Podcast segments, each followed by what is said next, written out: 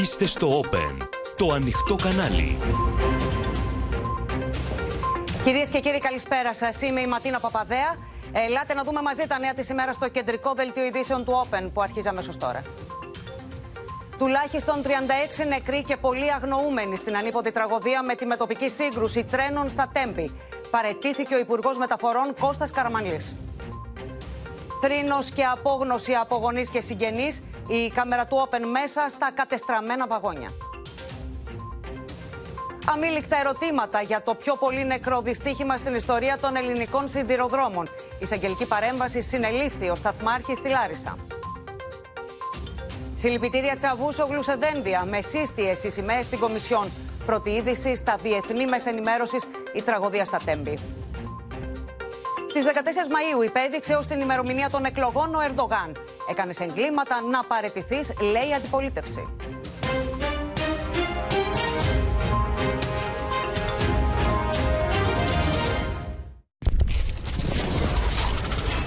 Όλοι έξω γρήγορα, γρήγορα. Γινόταν χαμός. Είχαν λιώσει κομμάτια από το τρένο.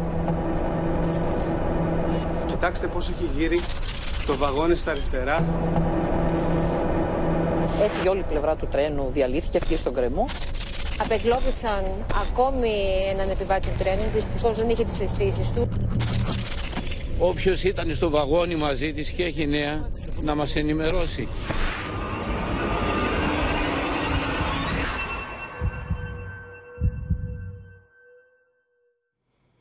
Μια διανόητη τραγωδία ζει κυρίες και κύριοι ολόκληρη η χώρα. Πενθεί για το πιο πολύ νεκρό σιδηροδρομικό δυστύχημα με τουλάχιστον 36 νεκρούς και πολλούς αγνοούμενους από τη μετοπική σύγκρουση δύο τρένων αργά χθες στα Τέμπη.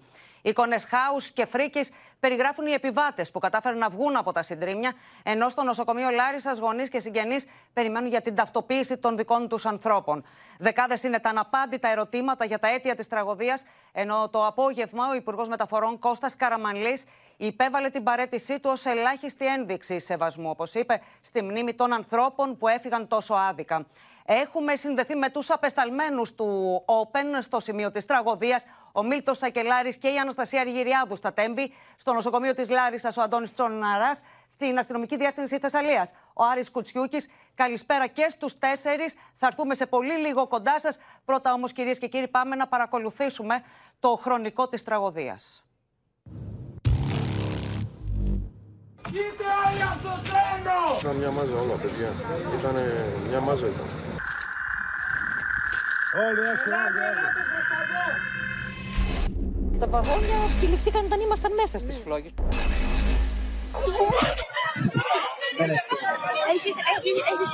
Όλοι έξω, το τρένο, όλοι γρήγορα, γρήγορα. Έχουν περάσει ελάχιστα δευτερόλεπτα από την μετοπική σύγκρουση της εμπορικής με την επιβατική αμαξοστοιχεία στο ύψος των τεμπών. Η περιοχή έχει γίνει κόλαση για εκατοντάδες ανθρώπους. Θα βγουν όλοι το τρένο. Κοίτα όλοι από το τρένο! Όλοι έξω το τρένο. Όλοι έξω, όλοι Ελάτε, έξω. ελάτε προς τα δω! Ξαφνικά ευτυχώς ήμουν στο πέμπτο βαγόνι που δεν είχαμε φωτιά, απλά ακούστηκε ένα μπαμ. Δεν ξέρω να... ε, Τι να πω, δεν ξέρω. Από τη σύγκρουση τα πρώτα βαγόνια τυλίγονται στις φλόγες και μεταμορφώνονται σε άμορφη μάζα από σίδερα. Επιβάτες και υπάλληλοι που βρίσκονται μέσα βρίσκουν τραγικό θάνατο. Πάλι από εδώ, έλα, πάλι από εδώ. Ελάτε, παιδιά, ελάτε. Όλοι, όλοι έξω η φωτιά, έλα έξω. Όλοι. Είχαμε μια ώρα καθυστέρηση γιατί ήταν μπροστά άλλο τρένο και απλά νόμιζα τράκαραν και υπάρχουν τραυματίες. Οι επιβάτες τρομοκρατημένοι σπάνε τα τζάμια των βαγονιών για να βγουν έξω. Πανικοβληθήκαμε όλοι, βγήκαμε έξω, σπάσαμε το τζάμι και μετά αντικρίσαμε ένα χάο. Ισχυρές δυνάμεις της πυροσβεστικής που φτάνουν στο σημείο ξεκινούν τις έρευνες για επιζώντες στο τρίτο βαγόνι. Α ελπίσουμε να υπάρχει και κάποιος εγκλωβισμένος τραυματίας στο τρίτο βαγόνι. Το πρώτο και το δεύτερο, σας είπα ότι έχουν, στην θλιβή έχουν εξαϊλωθεί. Θα είναι πολύ δύσκολο και αδύνατο να υπάρχει ε, ζωντανός επιβάτης στα δύο πρώτα βαγόνια. Στο συγκεκριμένο βαγόνι ξέσπασε πυρκαγιά και αναπτύχθηκαν ιδιαίτερα υψηλές θερμοκρασίες που έφτασαν ακόμη και τους 1300 βαθμούς Κελσίου, γεγονός που δυσκολεύει την ταυτοποίηση των ατόμων που βρίσκονταν εντός. Με το πρώτο φως της ημέρας, ο Μίλτος Ακελάρης και ο εικονολήτη του Open μπήκαν σε ένα από τα βαγόνια του τρόμου, όπου κατέγραψαν τον πανικό που επικράτησε. Έχουν αφήσει εδώ οι άνθρωποι τα προσωπικά τους αντικείμενα θα προχωρήσουμε στο βάθος. Καταλαβαίνουμε ότι τι έγινε εδώ. Το ταξίδι του θανάτου για τον Intercity ξεκινά από την Αθήνα στις 7.22 με προορισμό τη Θεσσαλονίκη. Μέσα επιβαίνουν 342 επιβάτες. Πολλοί είναι φοιτητές και επιστρέφουν στα φοιτητικά τους καθήκοντα μετά το τριήμερο της καθαράς Δευτέρας. Και 10 άτομα προσωπικό. Η εμπορική αμαξοστοιχεία έχει ξεκινήσει από τη Θεσσαλονίκη και κινούταν σε αντίθετη κατεύθυνση πάνω στην ίδια σιδηροδρομική γραμμή. Για 12 ολόκληρα λεπτά τα δύο τρένα οδεύουν προς την κόλαση και το χάος. Και κανείς δεν ενημερώνει τους μηχανοδηγούς. Το μοιραίο συμβαίνει στις 11.22 το βράδυ, στο ύψος του Ευαγγελισμού, λίγο πριν από τα τέμπη. Έχουμε δύο τρένα στην ίδια γραμμή. Έχουμε μετοπική σύγκρουση με υψηλότατες ταχύτητε. Στην περιοχή εδώ δεν λειτουργούν τα συστήματα ασφαλείας, τα φωτοσύματα, η τηλεδίκηση, τα συστήματα προστασίας και έχουμε αυτές τις εικόνες που βλέπετε. Από τα χαράματα συγγενείς των επιβαίνοντων ψάχνουν με αγωνία τους δικούς τους ανθρώπους. Ο φόβος για την τύχη τους αποτυπώνεται στα πρόσωπά τους. Δεν έχουμε καμία ενημέρωση. Στο τηλέφωνο με το παιδί καθόλου δεν μιλήσατε. Τι μάθατε εσείς, ε, τι σας έχουν πει; Δεν μου έχουν πει στο ίντερνετ, είδα για μια σύγκρουση. Η λίστα του θανάτου συνεχώς αυξάνεται, ενώ πολλοί είναι οι αγνοούμενοι. Ο Υπουργός Υποδομών Κώστας Καραμαλής με δυσκολία έκρυβε τα δάκρυά του από την εικόνα που αντίκρισε. Θα ήθελα να δείξουμε όλη ψυχραιμία και να μείνουμε σε αυτό που σας είπα. Ότι θα κάνουμε τα πάντα να διερευνήσουμε τα αίτια και να μην αφήσουμε τίποτα κάτω από το χαλί. Λίγες ώρες αργότερα υπέβαλε την παρέτησή του στον Πρωθυπουργό με τον Κυριάκο Μητσοτάκη να την κάνει δεκτή. Είναι αυτό που νιώθω καθήκον μου να πράξω σε ελάχιστη ένδειξη σεβασμού στη μνήμη των ανθρώπων που έφυγαν τόσο άδικα και αναλαμβάνοντας την ευθύνη για τα διαχρονικά λάθη του ελληνικού κράτους και του πολιτικού συστήματος. Συντετριμένος ο Πρωθυπουργός δήλωσε από το σημείο της τραγωδίας ότι τίποτε δεν θα μείνει αναπάντητο. Η σκέψη μας ε, σήμερα είναι πρώτα και πάνω απ' όλα με τους συγγενείς των θυμάτων. Η χρέωσή μας είναι να περιθάλψουμε τους τραυματίες και από εκεί και πέρα να ταυτοποιήσουμε τις ορούς. Από εκεί και πέρα ένα πράγμα μπορώ να εγκληθώ, να μάθουμε τα αίτια αυτής της τραγωδίας και θα κάνουμε ό,τι περνάει από το χέρι μας για να μην ξανασυμβεί ποτέ κάτι τέτοιο. Δεν είναι τώρα η ώρα απόδοσης των ευθυνών, δήλωσε ο Αλέξης Τσίπρας, ο οποίος βρέθηκε στον τόπο του τραγικού δυστυχήματος. Οι εικόνες που είδα είναι συγκλονιστικές. Ζούμε μια αδιανόητη τραγωδία με δεκάδες νεκρούς και αγνοούμενους μεταξύ των οποίων δυστυχώς πολλά νέα παιδιά. Τούτη την ώρα που ακόμα μετράμε τους νεκρούς μας και πενθούμε δεν θέλω να μιλήσω για ευθύνες. Θα τα πούμε αυτά στην ώρα τους. Οι επιβάτες που βγαίνουν ζωντανοί και οι ελαφρά τραυματίες μεταφέρονται με λεωφορεία στη Θεσσαλονίκη και κάποιοι στη Λάρισα. Μέχρι πριν από λίγη ώρα, ο αριθμός των νεκρών έφτανε τους 39 ενώ 72 άνθρωποι νοσηλεύονταν, 6 εκ των οποίων σε μονάδες εντατικής θεραπείας. Είμαστε στο νέο σιδηροδρομικό σταθμό εδώ στο, στο κέντρο της Θεσσαλονίκης όπου τις τελευταίες ώρες έχουν φτάσει από το σημείο της τραγωδίας περίπου πέντε λεωφορεία με τους επιβάτες. Ορισμένοι εξ αυτών α, ήταν ελαφρά τραυματίες, ήρθαν και ασθενοφόρα του ΕΚΑ τους παρέλαβαν για να τους μεταφέρουν σε νοσοκομεία της ε, Θεσσαλονίκης. Μέχρι και μάνα με μωρό παιδί τριών μηνών ήταν μέσα. Έφυγε το μωρό από το, καρεκλάκι και σφήνωσε και ψάχναν να το βρούνε. Το βρήκανε. Το βρήκανε, ναι, το βρήκαν το μωρό, έφυγε. Βγήκε, το βρήκαν φοιτητές, ναι. Πίσω μας, όπως βλέπετε, καταφθάνουν διαρκώς φίλοι ε, και συγγενείς ε, ανθρώπων που ίσως δεν το ξέρουμε ακόμα έχουν χάσει τη ζωή τους και το λέμε αυτό γιατί είναι σε εξέλιξη η διαδικασία για την ε, ταυτοποίηση. Έξω από το Γενικό Νοσοκομείο της Λάρισας, ο πόνος είναι ανίποτος. Εκεί που οι συγγενείς των θυμάτων καλούνται να αναγνωρίσουν τις όρους. Είμαστε δίπλα στους συγγενείς που έχουν έρθει εδώ πέρα στο Γενικό Νοσοκομείο.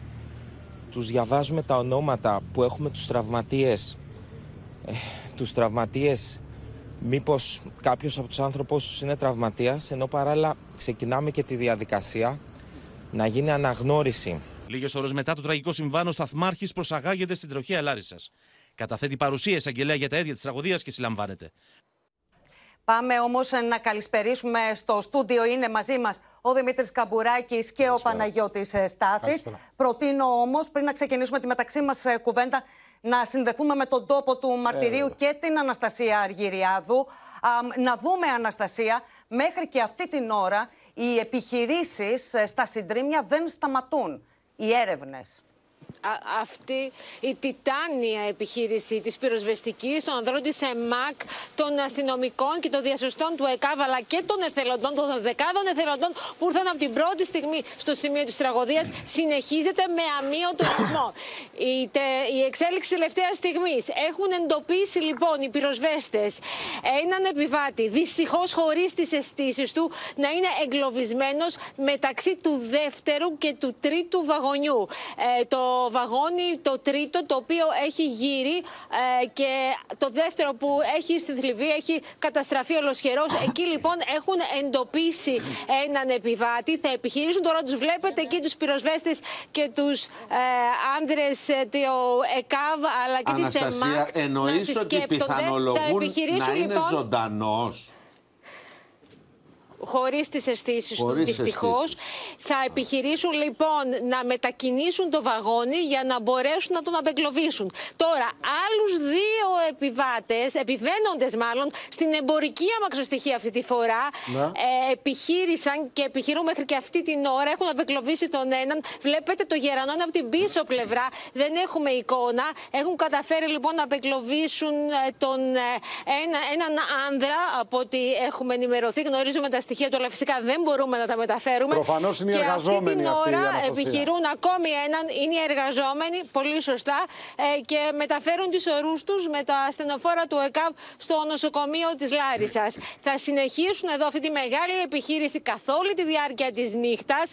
Ακούσαμε και νωρίτερα ε, να έχουν βρει ακόμη και βρεφικά καρεκλάκια στο δεύτερο βαγόνι, εκεί όπου δεν υπήρχε ζωή από την πρώτη στιγμή, από τις 2.30 ώρα το πρωί και μετά δεν έχει βρεθεί ε, επιβάτης που ήταν στο τρένο ζωντανός. Μέχρι τις 2.30 επεκλώβιζαν τους τραυματίες, αυτούς που είχαν καταφέρει ε, να βγουν σόι από εκεί και πέρα όσους έβγαλαν από τα βαγόνια του μοιραίου τρένου ήταν όλοι νεκροί. Και μέχρι και πριν από λίγο βλέπαμε φορεία να μεταφέρουν σωρούς ή διαμελισμένα πτώματα. Ε, πραγματικά ήταν μαχαιριά στην καρδιά κάθε φορά που βλέπαμε να πηγαίνει το φορείο προς το σημείο ε, του δεύτερου και του τρίτου βαγονιού, εκεί που συνεχίζεται η επιχείρηση των ανδρών της πυροσβεστικής και της ε, ΜΑΚ. Ε, μέχρι και πριν από λίγη ώρα είχαν μεταφέρει και την τελευταία σακούλα. Εγώ έχω μετρήσει τουλάχιστον 10 σακούλες. Αυτές λοιπόν έχουν μέσα μέλη, ανθρώπινα μέλη ή ακόμη και σωρούς επιβατών. Αυτά λοιπόν ήταν μέχρι και πριν από λίγη ώρα και μαθαίνουμε τώρα για άλλους τρεις δύο εργαζόμενους και έναν επιβάτη που βρίσκεται σε εξέλιξη η επιχείρηση απεγκλωβισμού τους. Χωρίς όμως τις αισθήσεις τους, επαναλαμβάνω, από τις 2.30 και μετά δεν υπήρχε επιβάτης ή εργαζόμενος που να βγει και από το μοιραίο τρένο ζωντανός. Και δυστυχώς οι φόβοι επιβεβαιώνονται ότι ανεβαίνει ο αριθμός ε, των θυμάτων. Ε, Επισήμως οι νεκροί λοιπόν ανέρχονται σε 38. κρατάμε και αυτά που μας είπε η Αναστασία, οι έρευνες συνεχίζονται σε ό,τι έχει απομείνει, που δεν θυμίζουν πλέον ε, βαγόνια. Τον απόλυτο πανικό τώρα περιγράφουν οι επιβάτες της μοιραίας αμαξοστοιχίας που κατάφεραν να βγουν ζωντανοί από βαγόνια που εκτροχιάστηκαν μετά τη σύγκρουση. Όπως θα δείτε, νέοι ως επιτοπλίστων άνθρωποι, οι οποίοι επιχείρησαν να βοηθήσουν τους μεγαλύτερους, αλλά και μωρά, προκειμένου να βγουν με ασφάλεια από το τρένο, με τις μαρτυρίες για τον εφιάλτη που έζησαν να συγκλονίζουν.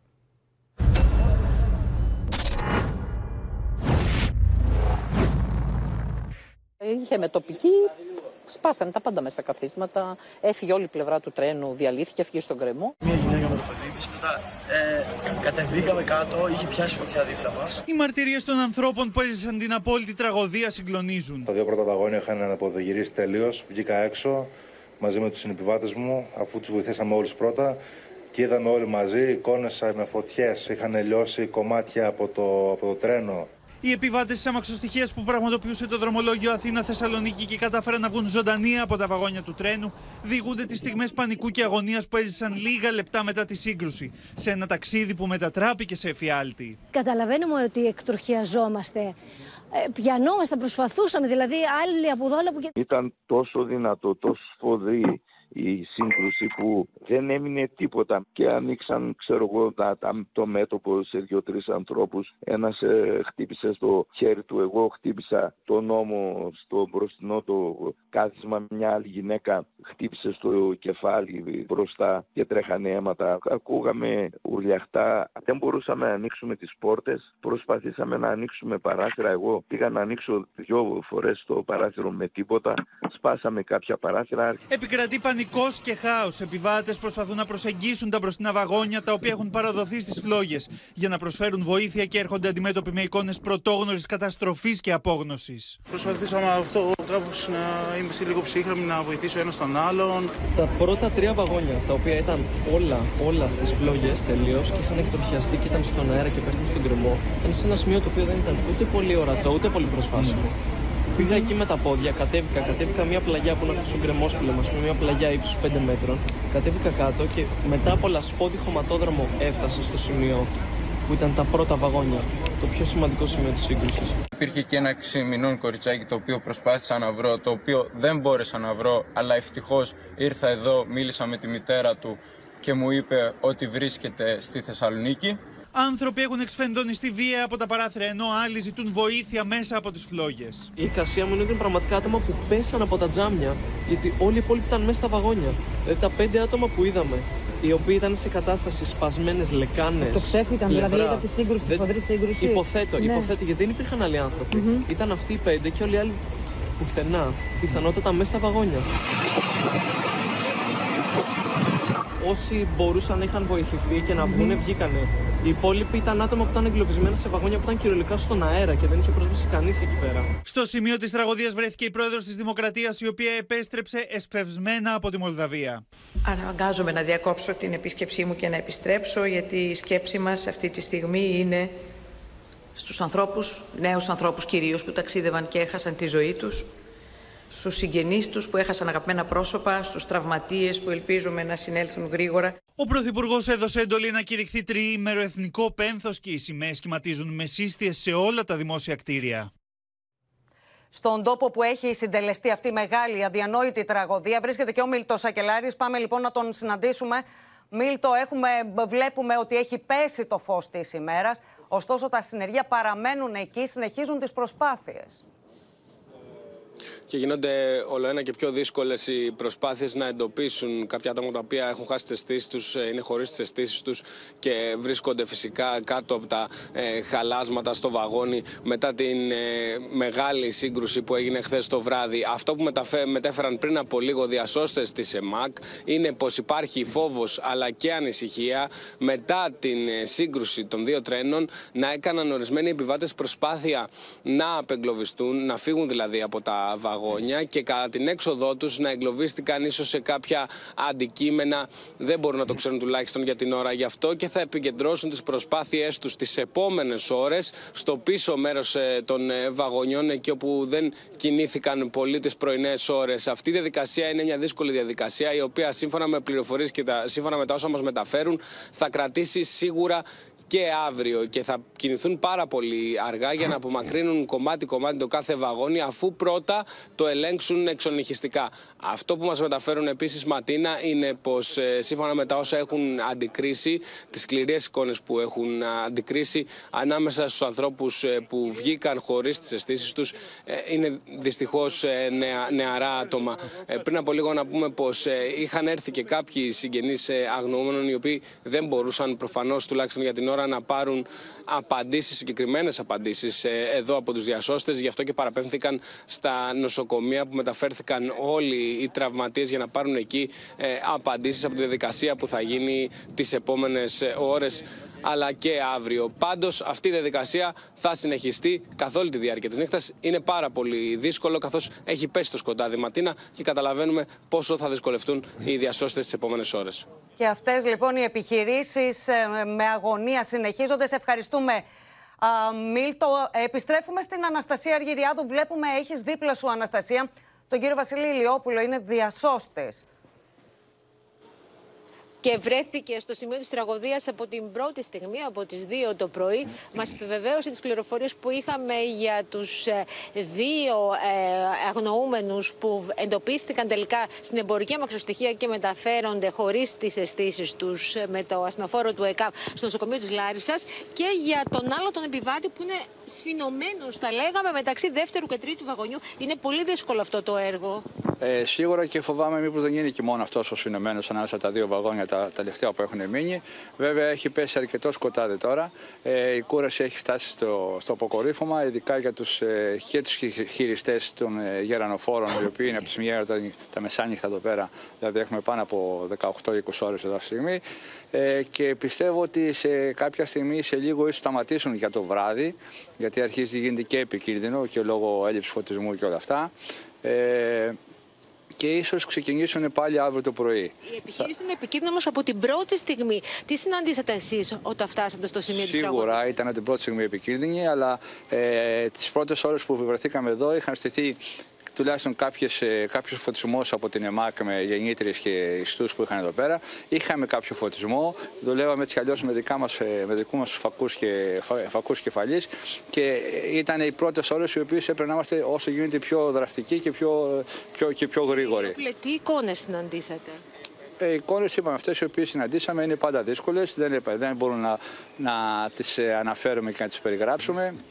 Δυστυχώς, όταν έχεις να κάνεις με άτομα τα οποία τα βρίσκεις νεκρά και πολλές φορές διαμελισμένα, η αντίδρασή σου δεν μπορεί να είναι μια καθαρά ανθρώπινη. Πρέπει να είναι λίγο πιο σκληρή για να μπορέσεις να τα απεξέλθει και να περάσεις παραδίπλα. Να συνεχίσεις αυτό που πρέπει να κάνεις. Ε, Δυστυχώς το έχουμε βιώσει πολλές φορές και σε άλλες περιπτώσεις τέτοιες.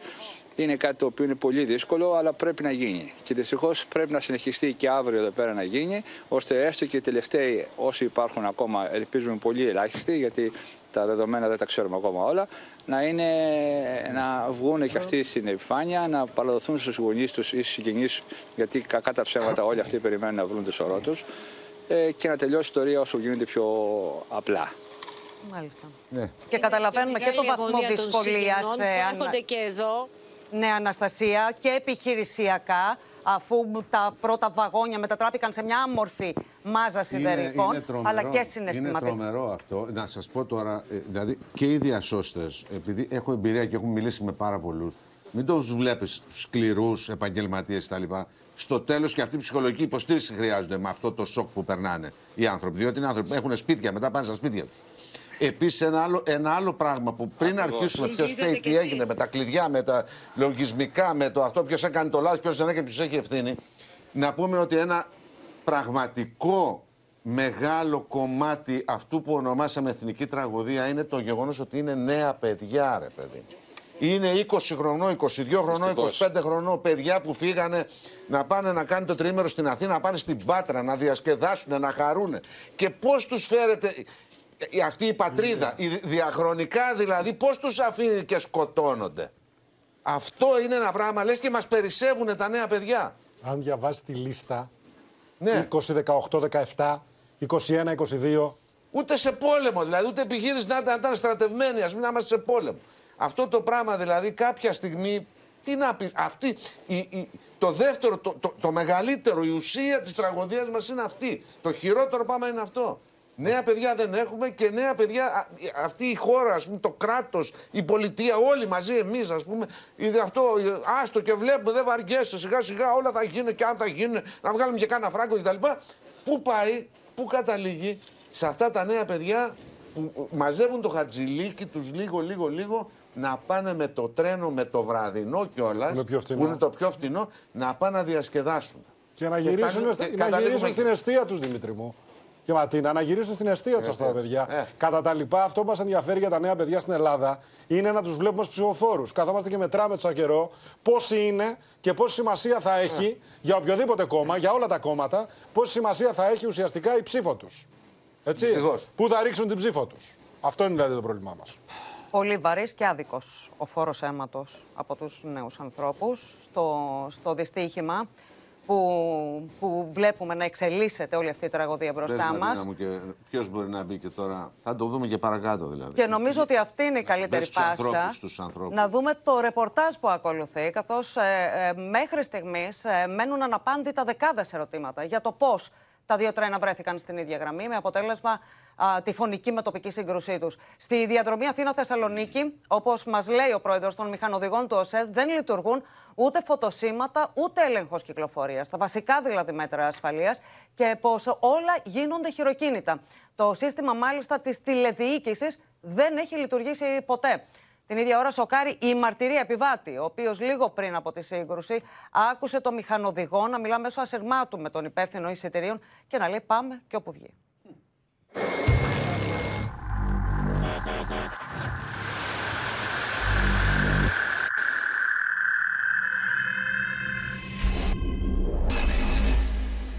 Όταν ακούς τον μηχανοδηγό να μιλάει με τον υπεύθυνο εισιτηρίων και να λέει πάμε και όπου βγει, σίγουρα είσαι προεδριασμένο για το κάτι θα πάει καλά. Απόγνωση, θρήνος αλλά και καταγγελίες επιβατών για τις μοιραίες αποφάσεις πριν τη φωνική σύγκρουση. Που λέει καθυστέρηση 20 λεπτά, μισή ώρα.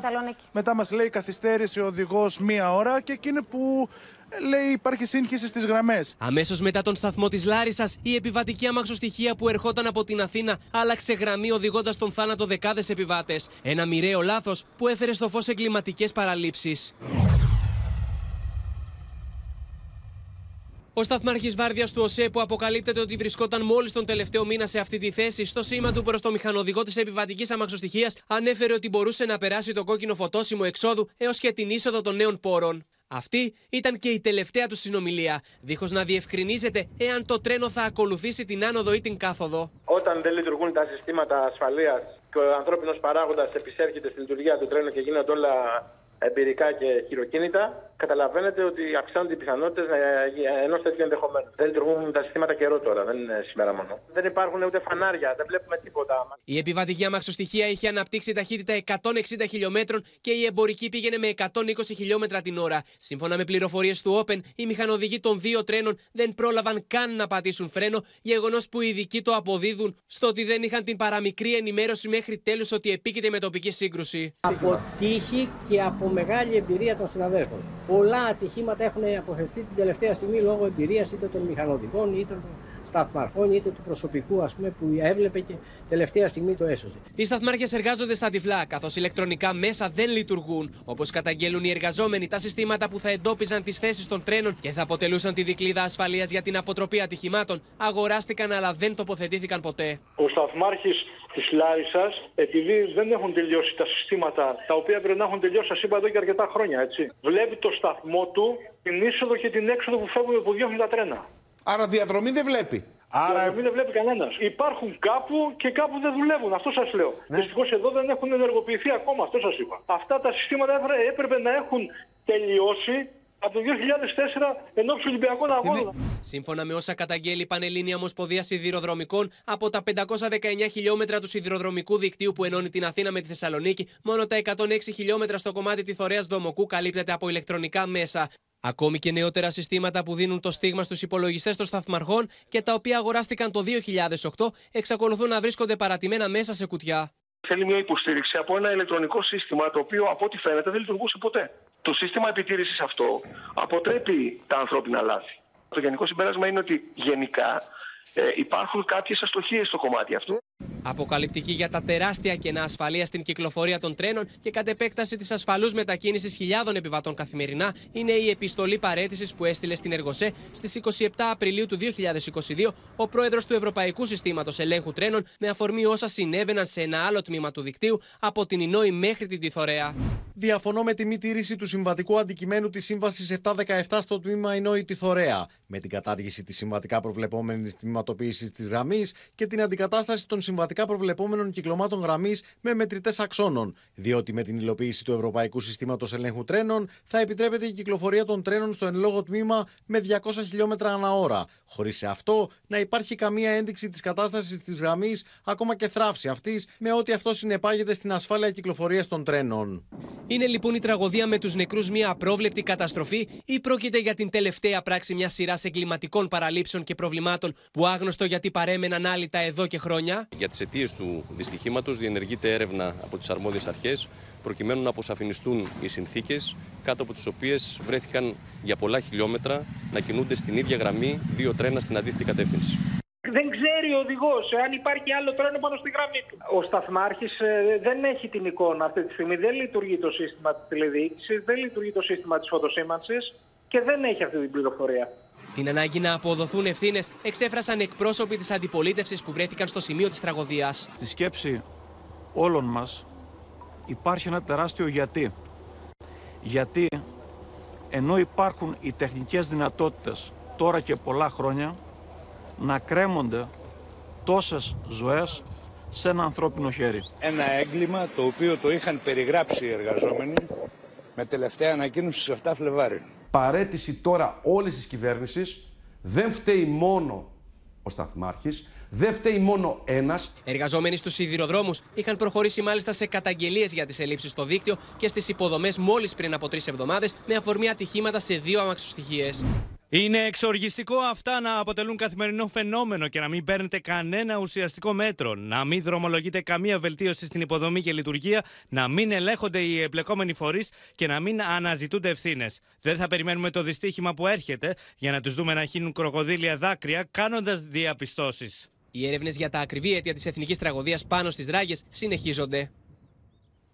Να συνδεθούμε με την αστυνομική διεύθυνση Θεσσαλίας και τον Άρη Κουτσιούκη. Εκεί βρίσκεται, εκεί συνεχίζει και κρατείται μάλλον, ε, Άρη, ο σταθμάρχης Λάρισας, ο οποίος συνελήφθη για την τραγωδία.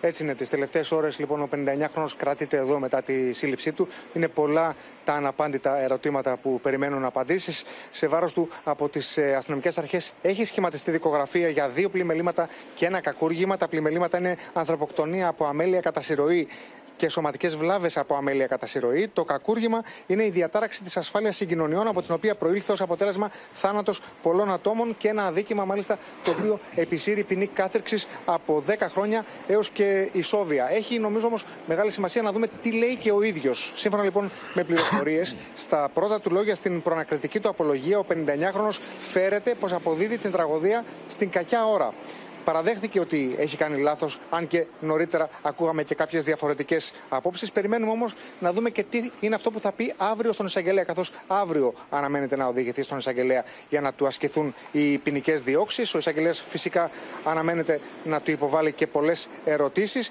Να σας πω ότι άμεση ήταν η αντίδραση του εισαγγελέα του Αρίου Πάγου Ισίδωρο Ντογιάκου, ο οποίος ανέθεσε την εποπτεία των ερευνών για αυτό το πολύ νεκρό σιδηροδρομικό δυστύχημα στον προϊστάμενο της εισαγγελία Εφετών Λάρισας, τον ε, κύριο Σταμάτη Δασκαλόπουλο, με βάση την ε, οποία παρέμβαση, μάλιστα, λόγω της μείζωνος σημασίας της ε, υπόθεσης, οι καταθέσεις που ελήφθησαν τόσο του κατηγορούμενου όσο και κάποιων άλλων συναδέλφων του, λήφθηκαν όλες εδώ παρουσία εισαγγελικού λειτουργού. Γιατί να τονίσω πως εκτός από τον συλληφθέντα, καταθέσεις έδωσαν και άλλοι συναδελφοί του, καθώς οι έρευνες στρέφονται προς κάθε κατεύθυνση. Και κλείνοντας, να σημειώσω πως η εισαγγελέας παρίσταται και στον τόπο της τραγωδίας εν ώψη της σύνταξης της αυτοψίας από την τροχέα της Λάρισας, η οποία διενεργεί την προανάκριση για τα ευρήματα που θεωρούνται ιδιαίτερα σημαντικά για την εξέλιξη αυτής της υπόθεσης και για να πέσει φως. Παρα, παραδέχεται ότι φταίει δηλαδή. Προκύπτει κιόλας από ό,τι καταλαβαίνω έτσι, από τα αρχικά έτσι στοιχεία. Αλλά αυτό είναι μόνο. Με δικηγόρο θα πει χωρίς. Μόνος. Δεν, κοίταξε, υπάρχουν αντικειμενικά στοιχεία εδώ, αλλά να σου πω και κάτι άλλο. Έχουν αυτό απαντηθεί δηλαδή όλα τα ερωτήματα. Αυτό, αυτό είναι το θέμα. OK, okay, υπάρχει. Προφανώς υπάρχει ανθρώπινη παρέμβαση πάνω σε ένα σύστημα το οποίο δημιουργεί μια αντικειμενική ευθύνη. OK, okay, το καταλαβαίνουμε όλοι αυτό. Αυτός είναι μόνο. Αν τόσο καιρό λέμε ότι δεν υπάρχει, δεν υπάρχει τηλεδιοίκηση, δεν υπάρχει ένα ψηφιακό σύστημα δηλαδή που τα προηγμένα κράτη στο σιδηρόδρομο έχουν για να βλέπει το στίγμα, το GPS πάνω. Να βλέπει αυτός ο έρμος ο μηχανοδηγός που πήγαινε 12 λεπτά ο ένας πάνω στον άλλον, πήγαιναν στο θάνατο και δεν είχε δύο ένας στον άλλον. Να βλέπει ότι υπάρχει ένα κόκκινο λαμπάκι. Να υπάρχει φωτοσήμανση. Ένα κόκκινο να του πει σταμάτα. Να του ναι, το περιβάλλον, το περιβάλλον. Πρέπει να υπάρχει Άρα... ένα περιβάλλον που αποτρέπει τα ανθρώπινα λάθη. Αλλιώς... Γιατί εδώ λες, το έκανε το λάθος. Το έκανε. Υπήρχε backup αυτό που έλεγε προηγουμένως η Ματίνα. Υπήρχε backup για το λάθος.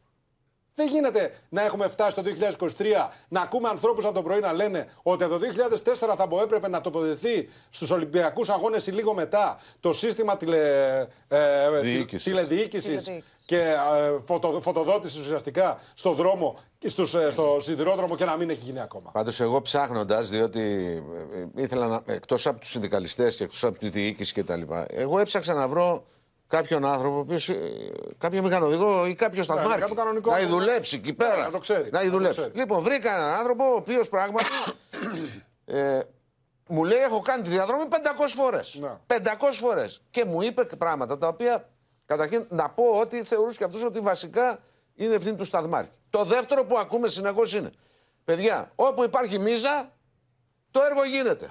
Όπου δεν υπάρχει μίζα, το έργο το αναλαμβάνει ένας εργολάβος, το πάει σε άλλο εργολάβο, σε τρίτο εργολάβο, χάνεται το έργο. Εργολαβίε. Λοιπόν, τρίτον, μου λέει, ε, εάν είχε ε, καταλάβει στην αρχή με το που έγινε, ναι. διότι στην οθόνη πάνω που το αλλάζει, αλλάζει το, το κλειδί, τη γραμμή το, το αλλάζει ηλεκτρονικά μπροστά του. Σωστά. Και αν δει από το γλομπάκι, από λαμπάκι που ανάβει που είναι κόκκινο που θα του πει δεν έγινε, κλει, δεν κλείδιωσε ή είναι λάθος, τότε μπορεί να, πρέπει, μπορεί να στείλει να γίνει χειροκίνητα. Δεν το δε άρα. Ναι. Αλλά μου λέει, εάν έφευγαν τα τρένα και ήταν μες στη γραμμή και να το ανακαλύπτανε μετά δεν θα μπορούσε. Λέω γιατί; Διότι μου λέει, εκεί στο σημείο, στον Ευαγγελισμό. Ευαγγελισμό μου λέγει την περιοχή, δεν ξέρω αν τη λέει Ευαγγελισμό, τη λέει την περιοχή. Στον Ευαγγελισμό μου λέει δεν πιάνουν τα κινητά. Για να πάρει τηλέφωνο. Ναι, λέω με δουλεύεις. Μου λέει δεν πιάνουν τα κινητά. Δεν έχει τηλε, ε, τηλεπικοινωνία. Δεν το... πιάνουν τα κινητά. Μου λέει. Δεν πιάνουν τα κινητά. Επίσης. Δηλαδή, ακόμα και αν το ξέραμε, ναι. αν το είχε πάρει χαμπάρι, ναι. Και προσπαθούσε να επικοινωνήσει. που είχε κάνει τη διαδρομή, την ξέρω απ' έξω. Μου έλεγε, μέτρο, μέτρο μου λέει, πού ήταν τα φανάρια. Δεν ήταν τυχαίος. Λοιπόν, δεύτερον, μου λέει, πες ότι τους πετυχαίνανε με κάποιο τρόπο. Με βάση την πέδηση, έτσι μου τα έλεγε, υπάρχει ένας αλγόριθμος που αυτοί τα μετράνε. Το τρένο μου λέει ήθελε με 160 που πήγαινε, ήθελε ακριβώς, αν του δίνε εντολή φρένο τώρα, κοκάλωσέ το, ήθελε 1760 μέτρα να, να κινητοποιηθεί. Με βάση την ταχύτητα με την οποία Την δηλαδή ταχύτητα, τον όγκο, ναι. δεν ξέρω. Το βάρος ναι, ναι. και άλλα τόσα το άλλο. Και άλλα τόσα το άλλο. Άρα είναι τρία αυτά τα χιλιόμετρα. Άρα έπρεπε να γίνει στην αρχή να το πάρουν χαμπάρι αμέσως. Ο δεν πήγε.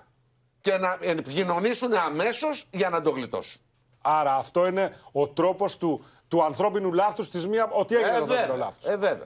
Το άλλο κομμάτι έχει να κάνει με, με, το, με την ψηφιακή δυνατότητα του οδηγού να έχει μπροστά του ο οδηγός και να βλέπει με το GPS το GPS δεν είναι κάτι τρελό. Δεν λέμε ότι ε, ανακαλύψα, ήρθε Με 500 ευρώ βάζεις τα μάξι σου. Άγια στο στόμα σου. Με λοιπόν, 500 ευρώ. Άρα, και δεν έχουν να βάλουν σε ένα τρένο. Και δεν έχουν βάλει στο τρένο. Ή το έχουν βάλει και κάποια λειτουργούν και κάποια δεν λειτουργούν. Και να σου πω και κάτι άλλο. Ανατμήματα λέει. Ε, βέβαια. Ναι. Ο Καραμαλής παρετήθηκε. Ναι. Από τον ΟΣΕ άκουσε καμιά ανακοίνωση. Εγώ δεν άκουσα. Παρέτηση εννοείς. Καμιά παρέτηση. Ο, κάτι ε, να κάτι. πούν. Κάποιος να πει κάτι από τον ΟΣΕ. Να πει γιατί τώρα λέμε η εταιρεία ιδιωτική ό,τι ευθύνες έχει να αποδοθούν. Ο ΣΕ είναι δημόσιο πράγμα. Ναι, ναι. Από εκεί ακούσαμε, ακούσαμε τον εποπτεύοντα υπουργό. Κάποιος από τη διοίκηση του ΣΕ είπε τίποτα. Και δεν τηρούμε λοιπόν τις προδιαγραφές. Πάνω σε αυτό λοιπόν κάνουμε μία παρένθεση και πάμε να συνδεθούμε με τη Μαρία Αρώνη στις ε, Βρυξέλλες. Γιατί μας έλεγε νωρίτερα η Μαρία ότι πριν από 15 μέρες η Κομισιόν παρέπεμψε την ε, Ελλάδα στο Ευρωπαϊκό Δικαστήριο για μη συμμόρφωση με τους ε, κανόνες για τις σιδηροδρομικές μεταφορές. Στις Βρυξέλλες, λοιπόν, που οι σημαίες είναι μεσίστιες, ε, ε, Μαρία, για την τραγωδία στην Ελλάδα. Ακριβώς. Είναι μεσίστη οι σημαίες της Ευρωπαϊκής Ένωσης, όπως βλέπετε πίσω μου, για την εθνική τραγωδία της Ελλάδας. Ε, πράγματι, Ματίνα, η τραγική ηρωνία είναι ότι πριν από 15 μέρες η Ευρωπαϊκή Επιτροπή παρέπεμψε την Ελλάδα στο Ευρωπαϊκό Δικαστήριο επειδή δεν ε, συμμορφώνεται με τους ευρω... ευρωπαϊκούς κανόνες για τις ε, σιδηροδρομικές μεταφορές. Μέχρι τον Ιούνιο του 2015 όλες οι χώρες έπρεπε να είχαν εξασφαλίσει ε, σύναψη συμβατικής συμφωνίας μεταξύ του εθνικού, ε, της Εθνικής Ρυθμιστικής Αρχής σιδηροδρόμων και του οργανισμού που διαχειρίζεται τις υποδομές σιδηροδρόμων. Δηλαδή στην Ελλάδα, μέχρι τον Ιούνιο του 2015 έπρεπε ο ΣΕ να έχει υπογράψει αυτήν την συμβατική συμφωνία με τη ρυθμιστική αρχή σιδηροδρόμων. Κάτι το οποίο δεν έγινε ποτέ. Και η Ευρωπαϊκή Επιτροπή λέει ότι αυτή η συμβατική συμφωνία είναι ιδιαίτερα σημαντική, κυρίως για λόγους διαφάνειας, όχι μόνο ε, για να είναι ξεκάθαρα τα κονδύλια που δίνονται για κάθε έργο υποδομών στους σιδηροδρόμους, αλλά και γιατί περιγράφεται ρητά ποιες είναι οι ευθύνες ε, και οι υποχρεώσεις της ρυθμιστικής αρχής και του οργανισμού που διαχειρίζεται τις υποδομές. Λοιπόν, μέσα σε αυτά τα 8 χρόνια ανταλλάχθηκαν πολλές επιστολές μεταξύ της Επιτροπής και της Ελλάδας. Όμως η Ελλάδα δεν συμμορφώθηκε μέχρι σήμερα. Το Δεκέμβριο του 2020 η Επιτροπή κίνησε διαδικασία επιπαραβάση κατά της Ελλάδας και πριν από 15 μέρες, το 15 Φεβρουαρίου δηλαδή, η Επιτροπή παρέπεμψε την Ελλάδα είναι στο Ευρωπαϊκό Δικαστήριο για αυτό το θέμα. αυτά είναι εξωφρενικά, διότι κοίταξε, υπάρχει σχέδιο. 8 χρόνια, αδερφέ. Υπάρχει σχέδιο. Υπάρχει υποχρέωση με απειλή προστίμου.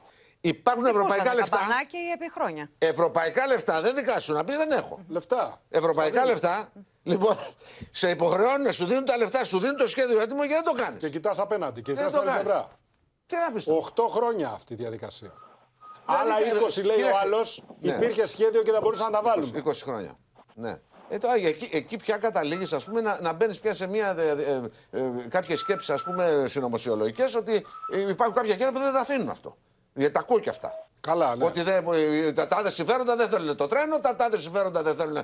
Λοιπόν, ε, κοίταξε, από ένα σημείο και πέρα λες, Ρε, μήπως ισχύει. Κάτι γίνεται, λες. Και θα σου πω για κάτι άλλο. Το πρωί το δείξαμε στην εκπομπή. 7 Δευτέρου, ανακοίνωση συνδικαλιστικής παράταξης, η οποία λέει: Κάντε κάτι, παιδιά, πριν έρθει το δυστύχημα. 7 Φεβρουαρίου τα έλεγαν ναι. αυτά. Να πω η Ευρωπαϊκή Επιτροπή ναι. χτυπάει καμπανάκι. Ποιος δεν ακούει. Να πω και κάτι τώρα που ήταν από το προηγούμενο, το ξέχασα. Μου είπε ο άνθρωπος αυτός ότι ήταν ευτύχημα μέσα στη δυστυχία μας το γεγονός ότι το δυστύχημα αυτό δεν έγινε ένα χιλιόμετρο πιο πάνω προς Θεσσαλονίκη. Mm-hmm. Διότι εκεί υπάρχει σύραγγα. Μου λέει, εάν γινόταν η σύγκρουση μέσα στη σύραγγα, δεν θα, τα γλίτωνε κανένας. Λέω γιατί; Διότι μου λέει η φωτιά που άναψε το πρώτο βαγόνι. Θα πήγαινε παντού. Θα πήγαινε παντού, θα τους έκαιγε όλους, μου λέει. Πώ ήταν, 350, όλοι θα ήταν νεκροί. Λοιπόν. Αυτό είναι όμως που, που βλέπουμε και αυτό που συμπεραίνουμε είναι ότι είναι επί πολλά χρόνια, τουλάχιστον 20, βλέπουμε το αποτέλεσμα μιας εγκληματικής πολιτικής, θύματα της οποίας είναι νέοι άνθρωποι. Περισσότεροι είναι αυτό που λέγαμε νωρίτερα, φοιτητές, νέα παιδιά που επέστρεφαν από τριήμερο, από, από διασκέδαση. Δυστυχώς είναι διαχρονική η όλη διαδικασία όλα αυτά τα χρόνια, με παθογένειες οι οποίες δεν σπάνε. Θυμίζω ότι ο σιδηρόδρομος στην Γαλλία αναμορφώθηκε με 10 δις και εδώ έχουν ξαδευτεί στον ελληνικό σιδηρόδρομο 15 δις στην Ελλάδα. Στην Ελλάδα της μιας γραμμής επί της ουσίας. Αυτή είναι Θεσσαλονίκη. Διπλή, ε, εντάξει, διπλή. Πόσο είναι, συγκρίνεται με τη Γαλλία; Όχι, Αναμορφώθηκε λοιπόν με 10 δις το δίκτυο στη Γαλλία και στην Ελλάδα με 15 δις και έχει αυτά τα χάλια. Και έχει, είναι σαν να έχεις μια. Τώρα, τώρα όπως ήταν το μάτι, που φτιάχτηκε μηχανισμός. Με το 112 που λοιπόν, λέγαμε το πρωί. Ό,τι φτιάχτηκε. Τώρα, αυτοί οι άνθρωποι, τα νέα παιδιά που τους θάψαμε, πάνω σε αυτούς θα στηθεί κάτι. Δυστυχώς. Ναι. Αλλά μόνο έτσι.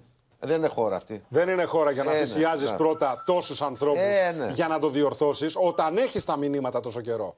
Τα έχεις, σαν έχεις μια λακκούβα στο σπίτι σου και να λες: Θα πέσω μέσα κάποια στιγμή. Ε, κάποια στιγμή θα πέσεις αν τη φτιάξεις, παιδιά. Και όσο κλεισέ και να ακούγεται, Μιλάμε προφανώς ε, για το χρονικό μιας προαναγγελθής σας ε, τραγωδίας. Λοιπόν, να ευχαριστήσουμε και να αποδεσμεύσουμε προς το παρόν την Μαρία Ρόνη. Ελάτε κυρίες και κύριοι να δούμε σκηνές που θυμίζουν εμπόλεμη κατάσταση, οι οποίες διαδραματίστηκαν έξω από τα νοσοκομεία που κλήθηκαν να υποδεχθούν νεκρούς ε, και τραυματίες μετά τη φωνική σύγκρουση των αμαξοστοιχειών στα Τέμπη. Ώρες αγωνίας, απόγνωση και σπαραγμός, με γονείς να ψάχνουν τα παιδιά τους ανάμεσα σε θύματα και τραυματίες το γιο μου που είναι 26 χρονών ο Δημήτρης και το φίλο του το Σωτήρι. Αναστασία Δαμίδου, 24 χρόνων. Όποιος ξέρει κάτι που ήταν στο βαγόνι να επικοινωνήσει με τις αρχές. Έξω από το νοσοκομείο Λάρισας εκτελίζονται σκηνές αρχαίας τραγωδίας. Σύνεχως καταφθάνουν συγγενείς και φίλοι για να ενημερωθούν.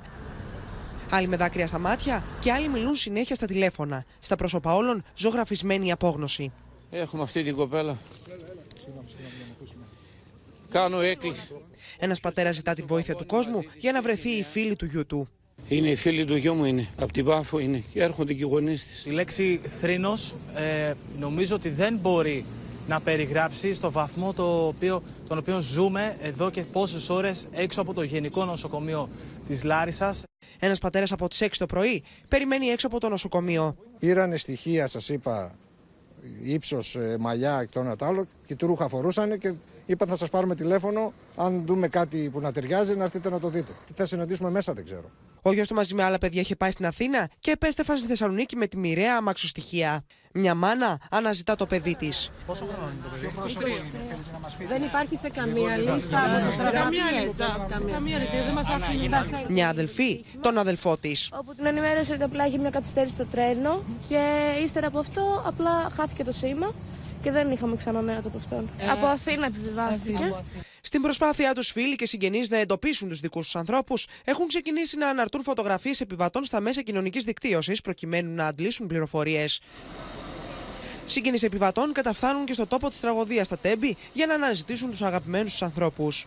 Είναι συγγενής μιας ε, νεαρής γυναίκας που ήταν μέσα στο δεύτερο βαγόνι. Πήρα την πρωτοβουλία να τους πω να πάω στο τόπο που έγινε το ατύχημα να δω τι, τι συνέβη, μήπως βρω κάποια άκρη. Τελικά δεν μπορώ να βρω τίποτα από εδώ, δεν μας επιτρέπει η αστυνομία. Δεν ήξερα ότι είναι στο τρένο, είναι η αλήθεια. Ε, μιλήσαμε για καμία σχέση με το ταξίδι και όλα αυτά. Ε, από τότε δεν ξανά είχαμε κάποια επαφή. Ε, μετά το πρωί έμαθα όλο αυτό το χαμό που είχε γίνει. Έμαθα ότι ήταν και η ίδια μέσα. Γιατί μου έστειλαν φίλες της από τη σχολή, αν ξέρω που βρίσκεται. Και έτσι κατάλαβα ότι ήταν και αυτή μέσα και το διασταύρωσα. Τις πιο τραγικές στιγμές όμως ζουν οι γονείς που καλούνται να μπουν στη διαδικασία ταυτοποίησης των θυμάτων είτε με φυσική αναγνώριση είτε αναγνώριση μέσω DNA. Για τον λόγο αυτό, ψυχολόγοι βρίσκονται στο πλευρό τους προκειμένου να τους στηρίξουν. Αυτή τη στιγμή μας ενδιαφέρει η ταυτοποίηση των νεκρών, η αναγνώρισή τους και το τραγικό σας λέω ε, ε, κομμάτι όταν οι οικογένειες θα αρχίσουν να αναγνωρίζουν τις ορούς. Τον τρόμο που έζησε μέσα στη μοιραία μαξοστοιχεία περιγράφει και μία νεαρή τραυματίας. Σε ποιο βαγόνι ήσουνα; Στο 3. Πέσαν τα φώτα, σπάσαν τα τάμια, ταρακουμηθήκαμε. Έπιασε φωτιά το βαγόνι; Πρέπει να έπιασε μετά. Και πώς βγήκατε έξω; Από τα τάμια, τα παράθυρα που σπάσανε. Τρέξαμε να φύγουμε. Δεν μπορούσαμε να βρούμε αρχικά ποιο είναι το πάνω κάτω. Ήταν το δύσκολο βαγόνι που αναποδογύρισε σχεδόν. Τώρα φέραμε πολλές κολοτούμπες, φέραμε μία. Κανείς δεν ξέρει. Η φωτιά θα μας έκαιγε. Προσπαθούσαμε παράλληλα όσοι βγαίνουν οι άλλοι να τις σβήνουν. Συγκινητικές είναι οι εικόνες που έρχονται από την κεντρική πλατεία της Λάρισας. Από νωρίς το πρωί έχουν σχηματιστεί ουρές από κόσμο οι οποίοι έσπευσαν να δώσουν αίμα για τους τραυματίες. Μεταξύ των εθελοντών που στήθηκαν στην ουρά ήταν και ο πατέρας ενός επιβάτη, ο οποίος, όπως λέει, στάθηκε τυχερός καθώς κατέβηκε στη Λάρισα. Δεν ξέρω σε ποιο βαγόνι ήταν, αλλά ήταν με προορισμό της Λάρισα. Αν είχε συνεχίσει άλλα 10 χιλιόμετρα, θα ήταν και αυτός στο Ο πόνος ανίποτο για μια εθνική τραγωδία που όμοιά της δεν έχει υπάρξει τις τελευταίες δεκαετίες.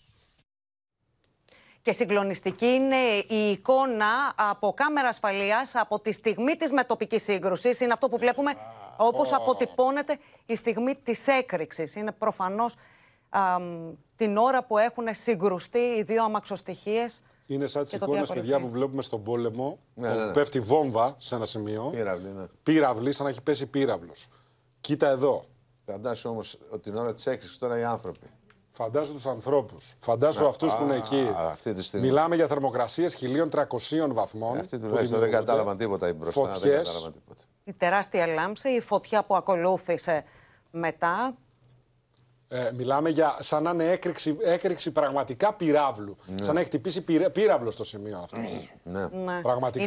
Είναι, είναι από την ΕΡΤ λοιπόν ε, οι εικόνες αυτές. Ε, μεταδόθηκαν από την ΕΡΤ και βλέπουμε λοιπόν και εξηγούν εν πολλής και το, το πεδίο που είδαμε μετά με το πρώτο φως της ημέρας. Ναι, έτσι, ναι. Την έκταση Ακριβώς. της καταστροφής, τα συντρίμια διασκορπισμένα σε πολύ μεγάλη έκταση. Είναι πραγματικά ασύλληπτο, ασύλληπτο αυτό εδώ η εικόνα. Κοιτάξτε την έκταση. Είναι σε πολύ μεγάλη απόσταση η κάμερα. Ναι, ναι. Κοίτα πώς το καταγράφει. Σε πόσο μεγάλη απόσταση είναι και πώς το καταγράφει εδώ. Σκεφτείτε τώρα την, την έκρηξη εκεί, τι νιώθουν οι άνθρωποι μέσα. Οι άνθρωποι που εξαϊλώνονται βέβαια εκεί, έτσι, αυτοί που είναι μπροστά. Το τράνταγμα για τους άλλους πίσω, το σοκ, τη φωτιά, και τον τρόμο για να καταφέρουν να βγουν έξω. Αυτό δηλαδή να μην, το, Ναι. να μην το ζήσει άνθρωπος. Να μην το ζήσει άνθρωπος, πραγματικά. Και έχουμε Συγκινητική. λοιπόν αυτή την τραγωδία με πολλούς α, νεκρούς, ε, μ, δεκάδες τραυματίες, α, πολλούς αγνοούμενους ακόμα. Ε, να συνδεθούμε σε αυτό το σημείο με το νοσοκομείο της Λάρισας. Πάμε να συναντήσουμε τον Αντώνη Τσολναρά. Αντώνη, α, βλέπαμε από νωρίς τις δραματικές στιγμές που εκτιλήσονται έξω από το νοσοκομείο, την αγωνία από συγγενείς, από γονείς. Ναι, και αν μου επιτρέπετε, ε, απαντήσεις ψάχνουν ακριβώς ε, αυτοί οι άνθρωποι που είναι πίσω μου, είναι οι συγγενείς των θυμάτων που παραμένουν για ώρες έξω από τα εξωτερικά ιατρία του Γενικού Νοσοκομείου Λάρισας προκειμένου να πάρουν μία απάντηση στο μεγάλο γιατί. Και τώρα ε, καλούνται να προχωρήσουν στη διαδικασία της ταυτοποίησης και μάλιστα σύμφωνα με τις τελευταίες πληροφορίες ε, έχουν γίνει ήδη εννέα ταυτοποιήσεις με φυσική αναγνώριση μετά τις 3 το μεσημέρι. Επίσης, ίδιες πληροφορίες να σας πω ε, ότι αναφέρουν ότι με τη συνδρομή των δύο ειδικών ομάδων που υπάγονται στην ελληνική αστυνομία για τη λήψη δειγμάτων DNA, είναι 53 τα άτομα μέχρι στιγμής ε, που έχουν δώσει υλικό προκειμένου να βοηθήσουν και να ενισχύσουν ακόμη περισσότερο στη διαδικασία της ε, ταυτοποίησης. Και είναι πολλοί εκείνοι που μετά από 18 ώρες οι συγγενείς αυτοί ε, δεν έχουν εντοπίσει κάποιον δικό τους άνθρωπο, δηλαδή είναι οι, οι, οι αγνοούμενοι που ακούμε εδώ και 4 ώρες. Τώρα, να σας πω ότι πάλι με τις ίδιες πληροφορίες, ε, οι ξενοδόχοι της Λάρισας, με πρωτοβουλία της Ένωσης Ξενοδόχων, θα, ε, σε μια κίνηση ανθρωπιάς προσφέρουν δωρεάν διανομή ε, Μπράβο. στις ε, οικογένειες των θυμάτων αλλά και στους ε, τραυματίες οι οποίοι ε, μπόρεσαν και πήραν εξιτήριο σχετικά γρήγορα από τα νοσοκομεία. Είναι το λιγότερο, όπως λένε χαρακτηριστικά, που μπορούν να κάνουν μπροστά σε αυτή τη μεγάλη τραγωδία. Τώρα, όσον αφορά τα στοιχεία που έχουμε στα νοσοκομεία, στα δύο νοσοκομεία της Λάρισας, νοσηλεύονται συνολικά 46 ε, άτομα, 20 στο, γε- στο Γενικό Νοσοκομείο όπου και βρισκόμαστε,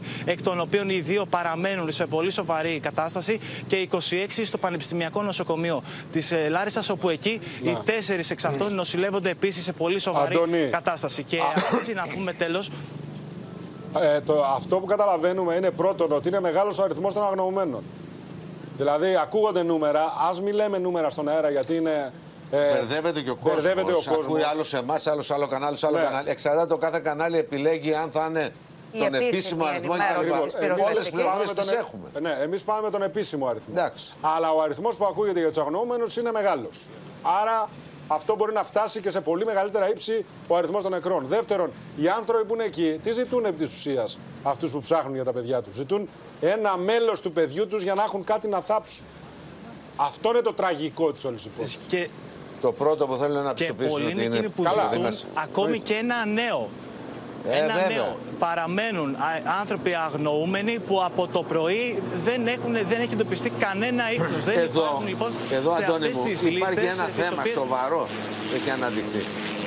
Μπαίνουν, βγαίνουν, δηλαδή, ακούμε από το πρωί, έχουμε ακούσει τρελά πράγματα. Ε, ε, βγήκε μια ανακοίνωση, η πρώτη ανακοίνωση της εταιρείας που έλεγε ότι είναι περίπου 350. Σε ανακοίνωση το περίπου δεν στέκει. Σωστά. Δεν έχει νόημα, δεν λέει περίπου. Μετά άρχισαμε και ξε- λίγαμε το κουβάρι και έλεγε πρώτον, πάει ένας, ας πούμε, μια παρέα τεσσάρων ατόμων, βγάζει εισιτήριο, τέσσερα εισιτήρια στο όνομα Καμπουράκη. Να μην λέει τώρα και Στάθης και Παπαδέα Ναι, ναι, και ναι. εδώ. Βγάλε Καμπουράκη, πάνε τέσσερις. Δεύτερον, δεν ξέρουμε πόσοι ανεβαίνουν, πόσοι κατεβαίνουν. Τρίτον, μου λένε μερικοί ότι ορισμένοι μικροί πιτσιρικάδες κτλ. κτλ. βγάζουν εισιτήριο μέχρι τη Θήβα, για, Και ενώ πάνε πάνε μέχρι τη Θεσσαλονίκη. Θεσσαλονίκη. Αυτός πιστεύει ότι έχει κατέβει στη Θήβα. Και ε, το, το, το- το Άρα- βγάζει από τα ειστήρια. Από τους, από τους Άρα αριθμούς που μπορεί να τους είναι πολύ επιμένουν. περισσότεροι. Μπράβο. Άλλοι μου λένε ότι την τελευταία στιγμή μπαίνουν μέσα άτομα τα οποία βγάλουν εισιτήριο μέσα στο τρένο. Να. Άλλοι λένε, εάν το βγάλεις από ηλεκτρονικά, βάζεις Έχει το όνομά όνομα. σου. Εάν το πας από τον κισέ, δεν χρειάζεται όνομα. Ε, και γίνεται ένα αλαλούμ. Αυτό δεν υπάρχει, αυτό Ποιος δεν έχει γίνεται δώσει. τώρα. Καταρχήν η παιδιά. εταιρεία. Ποιοι Δεν συγχωρείτε. επέβαιναν, πόσοι Πού είμαστε επέβαιναν; τώρα, το 1950 που πνίγηκε ε, το, στη Βαλκονέρα το, το καράβι και Έλα, ήταν μπε. 100 Ρωμά μέσα και δεν ξέραν ότι υπήρχαν. Η εταιρεία δεν ήξερε τον αριθμό, γι' αυτό λέει πε- περίπου. Ένα. Αυτά πρέπει να- Δεύτερον, οι ανακοινώσεις εταιρείας είναι διαχειριστικού τύπου. Και είναι Όσο ένα ζήτημα, λυπάμαι- συγγνώμη Παναγιώτη, το τόσες ώρες μετά να μην ξέρουμε, να μην μπορούμε να μιλήσουμε με ασφάλεια για το πόσοι άνθρωποι αγνοούνται. Και δεν το λέω από τη δική μας πλευρά και από την ασφάλεια ενός στούντιο. Το λέω για τους ανθρώπους που πηγαίνουν από νοσοκομείο σε νοσοκομείο ψάχνοντας τους δικούς τους. Εδώ τον είδαμε τον άνθρωπο προηγουμένως. Με, με, τη φωτογραφία. Μπράβο, ρε Αντώνη, αυτό. Να, με τη φωτογραφία να λέει είναι η φίλη του γιού μου. Τον άλλο τον άνθρωπο μας περιέγραφε το πρωί και έλεγε ο γιος μου είναι τόσο, είναι ψηλός, είναι ξανθός, είναι έτσι. Για να μήπως και τον αναγνωρίσει κάποιος. Αυτός είναι ο τρόπος. Επίσης, ένα άλλο βασικό θέμα είναι ότι η συγκεκριμένη εταιρεία, η Ιταλική εταιρεία, η οποία αγόρασε ουσιαστικά έκανε, έχει τη διαχείριση των ε, τρένων, των μεταφορών, είναι ε, Ιταλική εταιρεία, επαναλαμβάνω. Ναι. Έβγαλε δύο, δύο, δύο ανακοινώσεις διαχειριστικού τύπου, οι οποίες κατέληγαν σε ένα πράγμα. Ότι εμείς δεν έχουμε διαχείριση του δικτύου. Τι ναι. σημαίνει δεν έχεις τη διαχείριση του δικτύου; Δεν την έχεις. Συμφωνώ, δεν την έχεις τη διαχείριση του δικτύου. Και δεν έχεις τη διαχείριση των εισιτηρίων. Δεν έχεις τη διαχείριση του προσωπικού που κινείται εκεί μέσα και της ε, και της γραμμής. Παναγιώτη, επειδή έχεις εσύ και το δικαστικό, εγώ κοίταγα τις ποινές τις ποινές σε αυτούς που θεωρήθηκαν υπεύθυνοι και καταδικάστηκαν στο προηγούμενο που έγινε στο Δοξαρά στο, στο Δοξαρά, ναι, το 72 που είχε 21-22 νεκρούς. Να, να. Λοιπόν, δεν πήγε φυλακή κανείς. Δεν πήγε φυλακή κανείς γιατί ήταν εξαμελίας. Έχει αλλάξει με τον τελευταίο ποινικό κώδικα αυτό. Αλλά αυτό αυτή τη στιγμή, για να είμαστε ακριβείς, αφορά μόνο τον, ε, τον μηχανοδηγό, όχι τον μηχανοδηγό. Τον σταθμάρχη. Τον, σταθμάρχη. Ο σταθμάρχης μπορεί να πάει μέχρι Σόβια. Ναι. Με βάση τι αλλαγές του ποινικού κώδικα. Αλλά ο σταθμάρχης είναι μόνο το θέμα. καταλαβαίνω το ανθρώπινο λάθος. Καταλαβαίνω ότι ο σταθμάρχης ενδεχομένως από ό,τι φαίνεται την ποινική δίωξη θα το δούμε έχει ευθύνη. Μόνο ο σταθμάρχης είναι όμως το θέμα. Θα είναι μόνος δηλαδή αυτός. Όταν υπάρχουν επανειλημμένα ανακοινώσεις σωματείων, συνδικαλιστών. OK, okay, λέμε συνδικαλιστές φωνάζουν για όλα. Ε, ναι, αλλά είδες όμως ότι οι συνδικαλιστές κάτι έλεγαν που βγήκε. Είναι και βροχή καταγγελιών και μάλιστα πολύ συγκεκριμένες καταγγελίες ε, για το τι γίνεται στο σιδηροδρομικό δίκτυο. Είχε παραιτηθεί, παιδιά, και ένας μηχανικός, ηλεκτρολόγος μηχανικός, είχε παραιτηθεί ακριβώς για αυτό το λόγο από το Διοικητικό Συμβούλιο. Ακριβώς για αυτό το λόγο. Διότι δεν υλοποιήθηκε η εξαγγελία ή μάλλον η δέσμευση για αυτή την. Ε, για τη σηματοδότηση, για τη σηματοδότηση και για την, την ασφάλεια των μπράβο, λοιπόν. Και παρετήθηκε ο άνθρωπος προς τιμή του, δεν θυμάμαι το όνομά του. Ναι. Μπράβο. Παρετήθηκε κύριος και σοβαρός άνθρωπος. Με λοιπόν. φόντο λοιπόν όλα αυτά και την τραγωδία φυσικά. Α, πάμε να συναντήσουμε τη Μέρη Γίγου. Είναι έξω από τα γραφεία της Hellenic Train. Εκεί λοιπόν, Μέρη, έγινε νωρίτερα διαμαρτυρία. Α, είχαμε και στιγμές έντασης. Ναι, και ενώ όλα ματίνα ξεκίνησαν ε, ήρεμα, ε, είχαμε δει η μερίδα των διαδηλωτών είχε καθίσει σιωπηρή, σιωπηρή διαμαρτυρία. Ξαφνικά ε, μερίδα ε, διαδηλωτών άρχισε να πετάει πέτρες στις τζαμαρίες, ε, να πετάει και στον υπόλοιπο κόσμο. Η αστυνομία απάντησε με δακρυγόνα. Στην συνέχεια βγήκαν στη Συγκρού. αρκετοί κάδοι κάηκαν, τους χρησιμοποίησαν σαν οδοφράγματα σε αρκετά σημεία της Συγκρού. Αυτή τη στιγμή έχουν ηρεμήσει τα πράγματα, συνεχίζεται η πορεία. Εμείς βρισκόμαστε στο τέλος της ε, πορείας προς την ε, Βουλή. Ενώ να σου πω ότι κάποιες ε, τζαμαρίες ξενοδοχείων διαλύθηκαν με πέτρες και γράφτηκαν κάποια συνθήματα με σπρέι. Μάλιστα. Μάλιστα. Μέρη Γίγου, σε ευχαριστούμε πολύ. Αυτή είναι η εικόνα λοιπόν από το κέντρο της Αθήνας. Διάβασα τώρα, Ματίνα, αν μου επιτρέπεις, στο Liberal υπάρχει μία αναφορά του επικεφαλής του, της, της, ε, της μητρικής εταιρείας ναι. της ε, ναι. Hellenic Train, που είναι Ιταλική επαναλαμβάνω, ο οποίος λέει ότι θα ανταποκριθούμε και σε οικονομικό επίπεδο να βοηθήσουμε να κάνουμε να ναι, δείξουμε. Δεν τους παίρνει. Καλά, καλά τα λέει σε αυτό το επίπεδο. Κάτι άλλο έχουμε να πούμε σχετικά με τον τρόπο με τον οποίο γίνεται η διαδικασία των σιδηροδρομικών μετακινήσεων στην Ελλάδα. Έχουν κάτι άλλο να μας πούν, εκτός από τη διαχείριση ανήκει στον ΟΣΕ. Και ο ΟΣΕ έχει κάτι να πει. Επαναλαμβάνω, ο Καραμαλής παρετήθηκε. Καλά έκανε. Ανέλαβε την ευθύνη ο Καραμαλής. Mm -hmm. Κάποιος από τον ΟΣΕ έχει κάτι να πει. Εγώ δεν έχω ακούσει. Ε, Μπορεί να μην έχω διαβάσει εγώ. γιατί, γιατί δεν κατάλαβα. Ο άλλος από κάτω τι είναι δηλαδή. Και είναι, και είναι ερωτήματα που θα μας απασχολήσουν και όλες τις επόμενες και ώρες και ημέρες. Πάμε όμως ε, στο Μίλτο Σακελάρη, εκεί που διεξάγονται οι επιχειρήσεις, συνεχίζονται οι προσπάθειες ε, των ε, ερευνητικών συνεργείων. Μίλτο.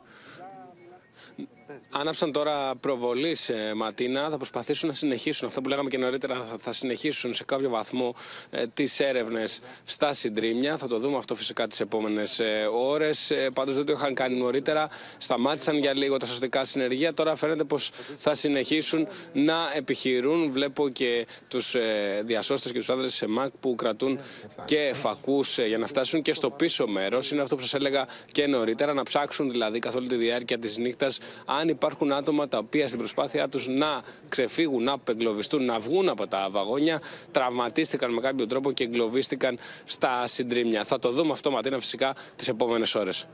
Και είναι συγκλονιστικές πραγματικά οι εικόνες που μας μεταδίδουν να ψάχνουν ακόμα και με φακούς για τους αγνοούμενους στα συ- συντρίμια. Πάμε όμως να συναντήσουμε τη Σοφία Φασουλάκη, να δούμε ποιος θα διαδεχτεί. Σοφία, τον ε, παρετηθέντα Υπουργό Μεταφορών, τον Κώστα Καραμα- Οι Καραμαλή. πληροφορίες λένε, Ματίνα, ότι η θέση του Κώστα Καραμαλή α, θα πάρει ο Υπουργός Επικρατείας, ο κ. Γιώργο Γεραπετρίτης. Αυτό έκλεισε, όπως μαθαίνουμε, το απόγευμα, όταν επέστρεψε ο Πρωθυπουργός από την ε, Λάρισα. Ε, καλά τώρα, για μια- μια- μια Έκπληξη είναι. εβδομάδα. Ναι, εντάξει, είναι Εντάξει. ψηλό έκπληξη βέβαια. ε. Εντάξει, εκεί πρότεινε στον ε, Γιώργο Γεραπετρίτη να αναλάβει αυτή τη θέση. Ε, και ο Φαντάζομαι θα Υπουργός μείνει και στο το Μαξίμο δέχτηκε. Γεραπετρίτη Σοφία, έτσι. Τώρα, με, Τώρα- μέχρι και δεν έχω φτάσει, αλλά Ναι. εντάξει, θα δούμε Όχι, και δεν πότε θα είναι γίνουν οι πάντω εκλογές. δίκιο έχει. Δεν είναι ε, ε, ο, ο, ο μεταφορών. Παραμένει μέχρι. Μπορεί να μείνει και δύο μήνες. Αν γίνουν δύο εκλογές, θα είναι μεταφορών Σωστά. και δύο μήνες. Βέβαια, θα είναι, ναι, γιατί δεν θα αλλάξει. Όχι, δεν είναι εντάξει. υπηρεσιακό. Στην Δεν είναι υπηρεσιακή υπηρεσιακό. κυβέρνηση δεν θα είναι πολιτικός τέλεχο. Φαντάζομαι πως είναι τίποτα τεχνοκράτες ή αλλού να μην είναι. Δεν Τέλος αλλάζει πάντων, όλο το Υπουργικό Συμβούλιο. Έχει Με- κλείσει, παιδιά. Ε, μου λένε τώρα ότι θα είναι τελικά ο κύριος Γεραπετρίτης. Μπορεί μάλιστα στο μήνυμα του Πρωθυπουργού να, Να το αναφερθεί. ακούσουμε και αυτό. Το περιμένουμε σε δύο-τρία λεπτά. Επίσης, να σας πω ότι σύμφωνα με πληροφορίες, μόλις έφτασε ο Πρωθυπουργός στο σημείο του δυστυχήματος, ο Κώστας ε, Καραμαλής, ε, λένε οι πληροφορίες, του είπε αμέσως ότι εκείνος ε, θέλει να υποβάλει την παρέτησή του. Είναι πάρα πολύ βαρύ αυτό που έγινε. Το είδαμε και στη δήλωση στη συνέχεια. Το ανέφερε ε, και ότι δεν μπορεί να παραμείνει στη θέση του. Έκλαιγε Έτσι, ο λοιπόν, Καραμαλής, έτσι. Έκλαιγε, Έκλαιγε. έκλαιγε ο Καραμαλής, ναι. Στο Όταν καρέσι, λοιπόν ναι. επέστρεψε ο Πρωθυπουργός στο Μέγαρο Μαξίμου, είχε μια συζήτηση με τον α, κύριο Γεραπετρίτη και εκεί έκλεισε ε, το θέμα αυτό ότι θα α, αναλάβει τη θέση του Υπουργού Μεταφορών. Μάλιστα. Πα- Σοφία, να σε ευχαριστήσουμε πολύ. Α, να θυμίσουμε ότι μήνυμα για το τραγικό δυστύχημα των Τεμπών έστειλε στην Κατερίνα Σάκελαροπούλου και τον ε, Κυριάκο Μητσοτάκη, το Αγίου Περντογάν, ενώ σε ένδειξη πένθους οι σημαίες της Κομισιόν κυματίζουν με σύστιες. Σε σοκ Ευρώπη και Αμερική, το γύρο του κόσμου κάνει η ασυλληπτή τραγωδία, με τα μεγαλύτερα διεθνή μέσα ενημέρωσης να το μεταδίδουν ως πρώτη είδηση με συνεχείς συνδέσεις. Το BBC μάλιστα συνδέθηκε με τον απεσταλμένο του Open, Μίλτος Σακελάρη, προκειμένου να ενημερώσει τους τηλεθεατές του για όλες τις τελευταίες Now, a cargo and passenger train have collided in central Greece, killing at least 32 people. Emergency teams are on the scene just outside of the city of Larissa, searching for passengers who may still be trapped in the wreckage. Conditions for the rescuers are described as very difficult. The army's been mobilised to help, and dozens of fire and ambulance staff are at the scene. Here in Greece, here in uh, Larissa, there are a lot of uh, passengers who described us uh, what uh, happened to the train station. Many of the victims were thought to be university students on their way back from a long holiday weekend. The death toll was expected to rise further, as the officials uh, are saying. There was panic, the fire was immediate, and uh, the Prime Minister, Kyriakos Mitsotakis, uh, he, he said that there is an ongoing on uh, investigation about what happened uh, here. Rescue operations have been ongoing. This is the scene there right now at just after 8 o'clock in the morning near Larissa in Greece. At one point, flames could be seen coming from some of the derailed carriages. There were thick plumes of smoke. These rescue operations have been ongoing since around midnight local time. Οι εικόνε από το σιδηροδρομικό δυστύχημα στα Τέμπη κάνουν τον γύρο του πλανήτη. Τα μεγαλύτερα διεθνή μέσα ενημέρωση το μεταδίδουν ω πρώτη είδηση, με πολλά από αυτά μάλιστα να έχουν συνεχή ροή. Selon les autorités, 350 personnes se trouvaient à bord. Parmi elles, de nombreux étudiants qui rentraient après un week-end prolongé en raison d'un jour férié en Grèce. Mitten in der Nacht waren die Züge ineinander gekracht. Zahlreiche Waggons sprangen aus den Schienen, einige von ihnen fingen Feuer. Bei dem Unglück auf der Strecke zwischen Athen und Thessaloniki bietet sich den Einsatzkräften ein Bild des Grauens. Ο Μευλούτσα Βούσογλου κάλεσε τον Νίκο Δένδια και κατά τη τηλεφωνική τους επικοινωνία μετέφερε τα συλληπιτήριά του. Και ο Ταγί Περδογάν έστειλε συλληπιτήριο μήνυμα στην Κατερίνα Σακελαροπούλου. Μητροπούλου και τον Κυριάκο Μητσοτάκη. Ο πρόεδρος Ερντογάν δήλωσε ότι είναι βαθιά λυπημένος για το σιδηροδρομικό δυστύχημα στην Ελλάδα. Μετέφερε τα συλληπιτήριά του για όσους έχασαν τη ζωή τους στο δυστύχημα και ευχήθηκε ανάρρωσης στους τραυματίες. Συλληπιτήρια στα ελληνικά μέσω Twitter έστειλε η Ούρσουλα Φόντερ Λάιεν. Οι σημαίες της Κομισιόν με σύστιες στη μνήμη των θυμάτων. Μήνυμα στα ελληνικά στις οικογένειες των θυμάτων και από τον Εμμανουέλ Μακρόν και τον Βολοντίμιρ Ζελένσκι. Η σκέψη μου είναι στους οικείους των θυμάτων του τραγικού δυστυχήματος που συνέβη χθες τη νύχτα κοντά στη Λάρισα. Η Γαλλία βρίσκεται στο πλευρό των Ελλήνων. Ο λαός της Ουκρανίας συμμερίζεται τον πόνο των οικογενειών των θυμάτων. Συλληπιτήρια στον ελληνικό λαό εξέφρασε και το Ρωσικό Υπουργείο Εξωτερικών.